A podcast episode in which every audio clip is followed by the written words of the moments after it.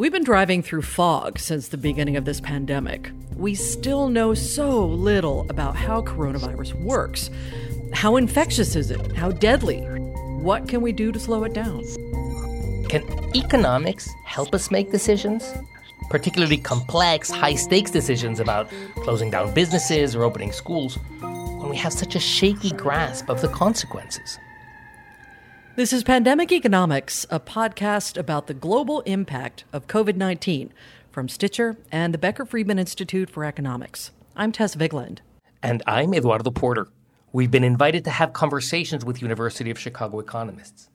In this episode, I'll talk with Lars Peter Hansen, professor of economics of the Department of Economics and the Booth School, and recipient of the Nobel Prize in Economics. And joining us for this conversation is Constantine Yannelis of the Booth School of Business. We spoke about the problem of uncertainty and what can be done about it. So the messaging about coronavirus has been all over the map. Yeah. R- remember when, you know, masks were supposed to be pointless? Uh, we were supposed to leave them to the medical professionals.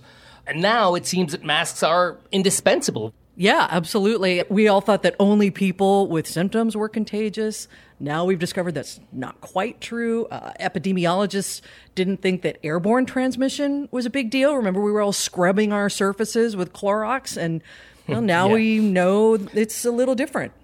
You know, I think in a pandemic like this, where it's all brand new, maybe that's inevitable, right? I mean, everyone, yeah. policymakers, uh, the rest of us, uh, economists, everyone dealing with this unknown pathogen. You know, policymakers are stuck in this real fix where they have to make decisions about closing theaters and restaurants and schools, relying on models about, you know, how many people are going to be infected and how many people are going to die that are not really a, a, a solid representation of reality. There's enormous uncertainty about which model is going to be right. And uh, they nonetheless have to make a call. So how do they do that? Perhaps economics can help. Lars Peter Hansen has been thinking about this, you know, how, how you make decisions when things are so uncertain. His model is really complex.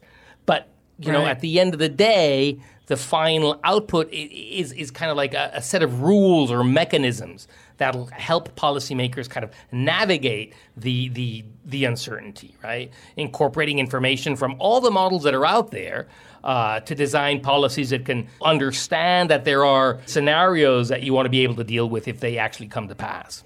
All right, so you spoke with Lars and with his colleague Constantine, uh, who I actually spoke with in an earlier episode about uh, the pandemic's impact on consumer decision-making. And you're talking about this whole issue of uncertainty and how policymakers, or anyone really, usually respond and how they might take a second look at that approach. Now, you both are versed in a field of economics that could provide some pretty invaluable assistance, I think, to policymakers, this decision theory, you know, how to make decisions under conditions of uncertainty when you don't know for sure the true nature of the underlying reality. Lars, how w- could you step in and, say, help the poor governor in, I don't know, Florida or Texas or California who must decide whether to, you know, to shut down the state economy to prevent a new wave of contagion? I mean, what kind of rules could be thought of and deployed to give some coherence to policy? Absolutely. There are some interesting principles. And I think here's where decision theory un- under uncertainty kind of adds some insights that are not commonly explored. So if you, you know, watch the pandemic, you see lots of model builders, epidemiological models where they make these different projections and forecasts and the like. And the protocols or the kind of aims of those forecasts can sometimes be different. Sometimes the aim is to give you what your best guess is what's going to happen in the future. And so you use your model to make that guess. The first thing I would say is, in a state of uncertainty, borrowing something from Saint Thomas Aquinas, beware the person of one book, beware the person of one model, because you ought to be looking across different models. They you know, each have their virtues and liabilities. So there's that uncertainty, and then the models themselves are, you know, they're not quite right. They're approximations, or they may miss stuff as well. So you make projections off a model. They can be best guesses, but sometimes they're warnings. You can say, well, the good models not only tells you a best guess, it also tells you what bad could happen. And so part of what decision theory wants to do is help you think about that trade-off between what's your best guess as to what's going to happen versus what adverse consequences could play out. And decision-making under uncertainty involves that trade-off, and that's really where these type of tools come into play. We've been battling COVID in, in the U S since, what, March?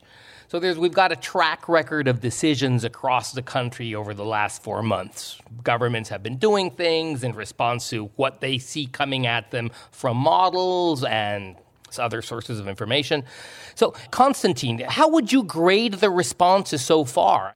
So I think the first principle that a policymaker has to take in this kind of situation is to recognize that there's a lot that they don't know and that it's impossible to know in the short term. So Lars mentioned Thomas Aquinas. When I think of this, I often think of Plato and Socrates. In the Apology, Plato writes that Socrates is the wisest man in Athens because he admits that he doesn't know many things. So I have to think about explicitly what we don't know, how to model that, and how that affects our decision rules. And unfortunately, in many situations, policymakers took the opposite approach of what decision theory and economic theory would tell them to do. For example, there's a quote from Bill de Blasio discussing whether New York should cancel the Saint Patrick's Day parade. And he says, well, we don't even know what the true impact of this virus is,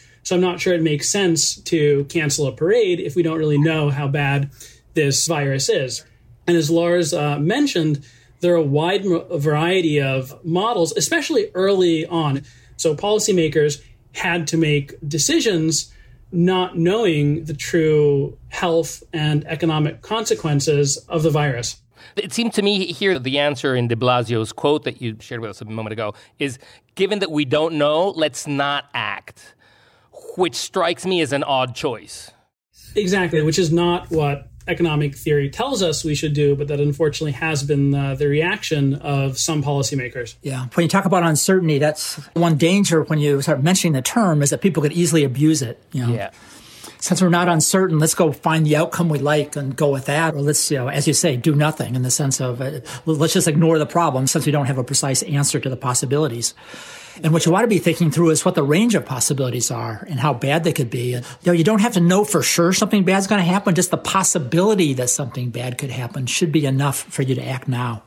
Another problem with uh, policymakers' uh, decision rules is, as Lars mentioned, they often put too much emphasis on one model or taking an average model or a revision of the model, whereas in truth, and we know that likely all of the models are wrong to some extent. They're approximations of reality.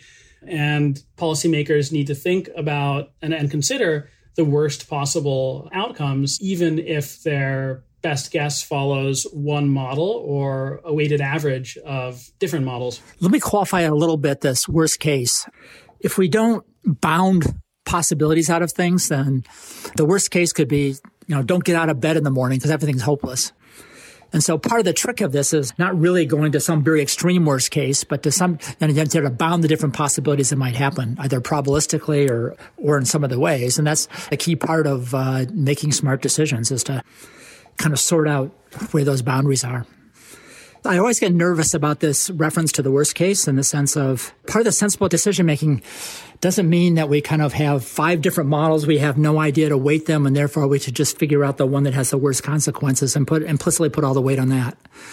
I think that's too extreme of a way to go. For me, I think a more sensible thing to be doing is imagine putting different weights across the different models and looking at sensitivity as they change those a little bit, but not necessarily always going to the extreme. I think the most important point is this trade-off between what uh, you think is likely to happen and what could possibly happen. And as implementing decision theory, I can help you think about that trade-off, but I can't tell you how to make it.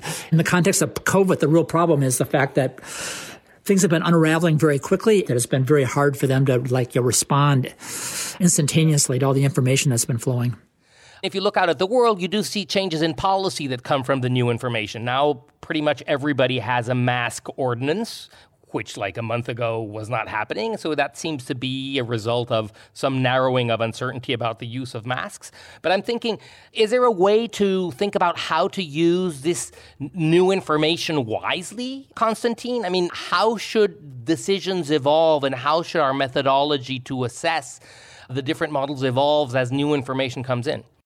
Well, so as new information comes in, I think there are two obvious ways in which we can adapt the process. One is simply having greater certainty about the parameters to feed in to the model. And two, we can alter our weights regarding which model is correct. For example, I believe early on in the crisis, models predicted one hundred thousand deaths in the U S. We can emphatically reject those now, given the data that we've observed. Yeah, there's one point here which I, I would like to add about.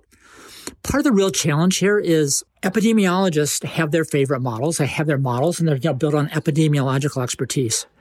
Economists know less about epidemiology, but know a little bit more about some of the economic trade-offs we face and the like.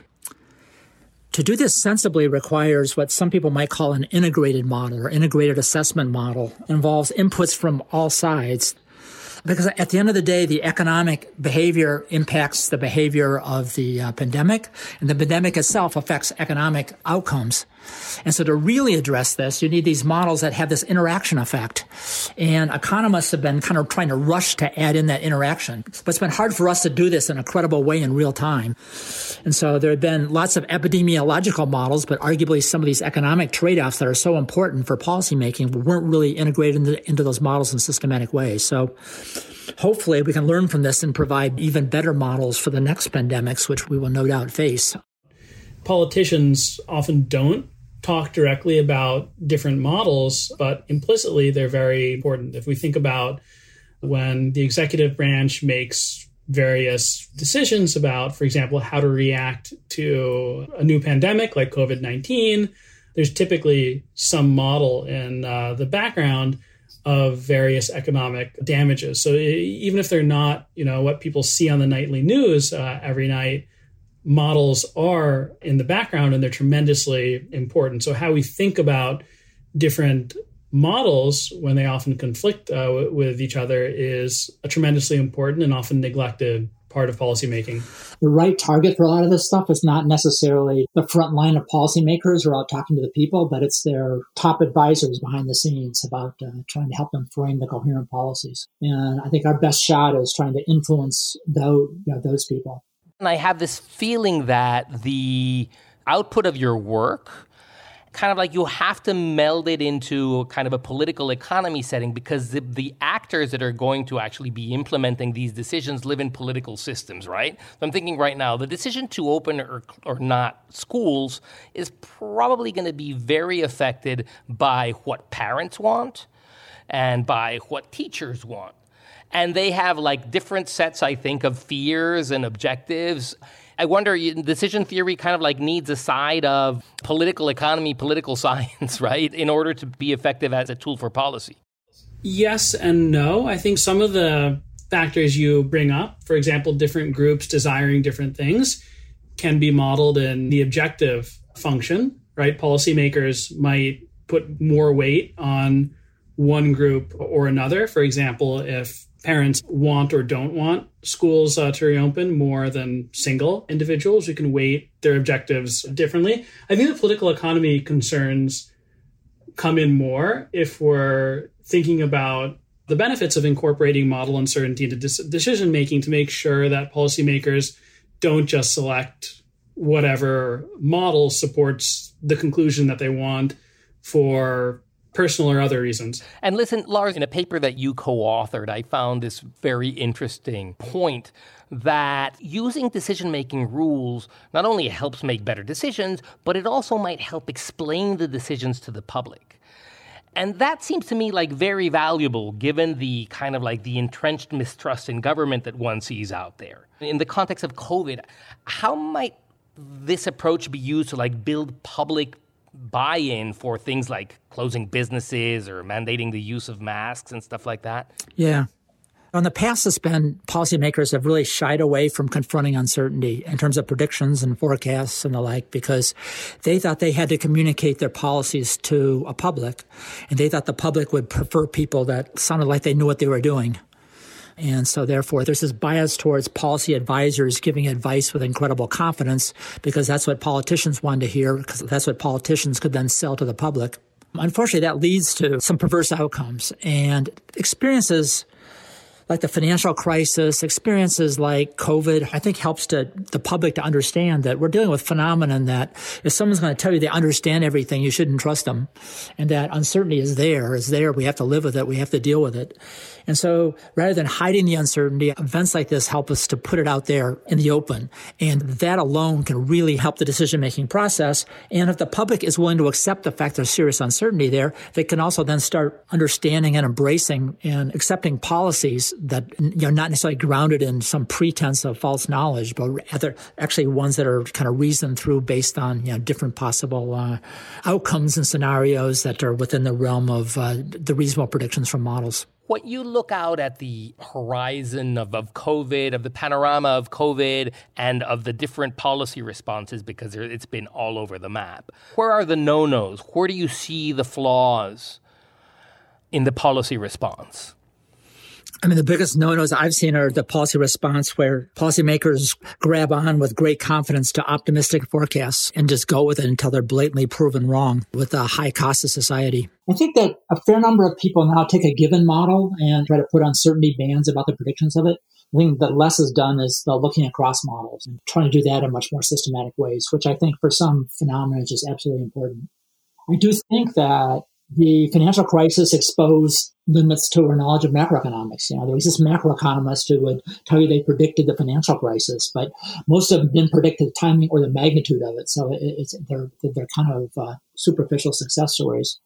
And with this COVID as well, uncertainty is there, and I think the public now understands it's sitting there. And so hopefully that really does put how do we make intelligent decisions under uncertainty more central to the uh, radar screen of policymaking. Now, Eduardo, uh, I know that there is a lot of literature uh, these days for evidence-informed frameworks for, for policymaking, um, using the best tools possible, using data to make decisions at all levels of government, federal, state, and local. Yeah, the challenge today is that the data that we have at hand doesn't really add up to a, like a complete, coherent picture that could lead policymaking in a particular direction.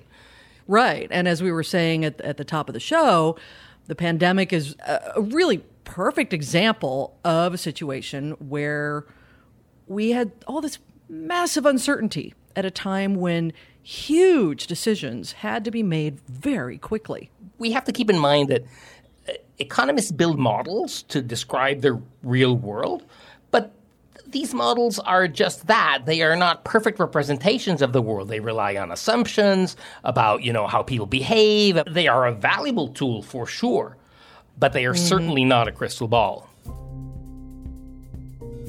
Pandemic Economics is produced by the University of Chicago's Becker Friedman Institute of Economics.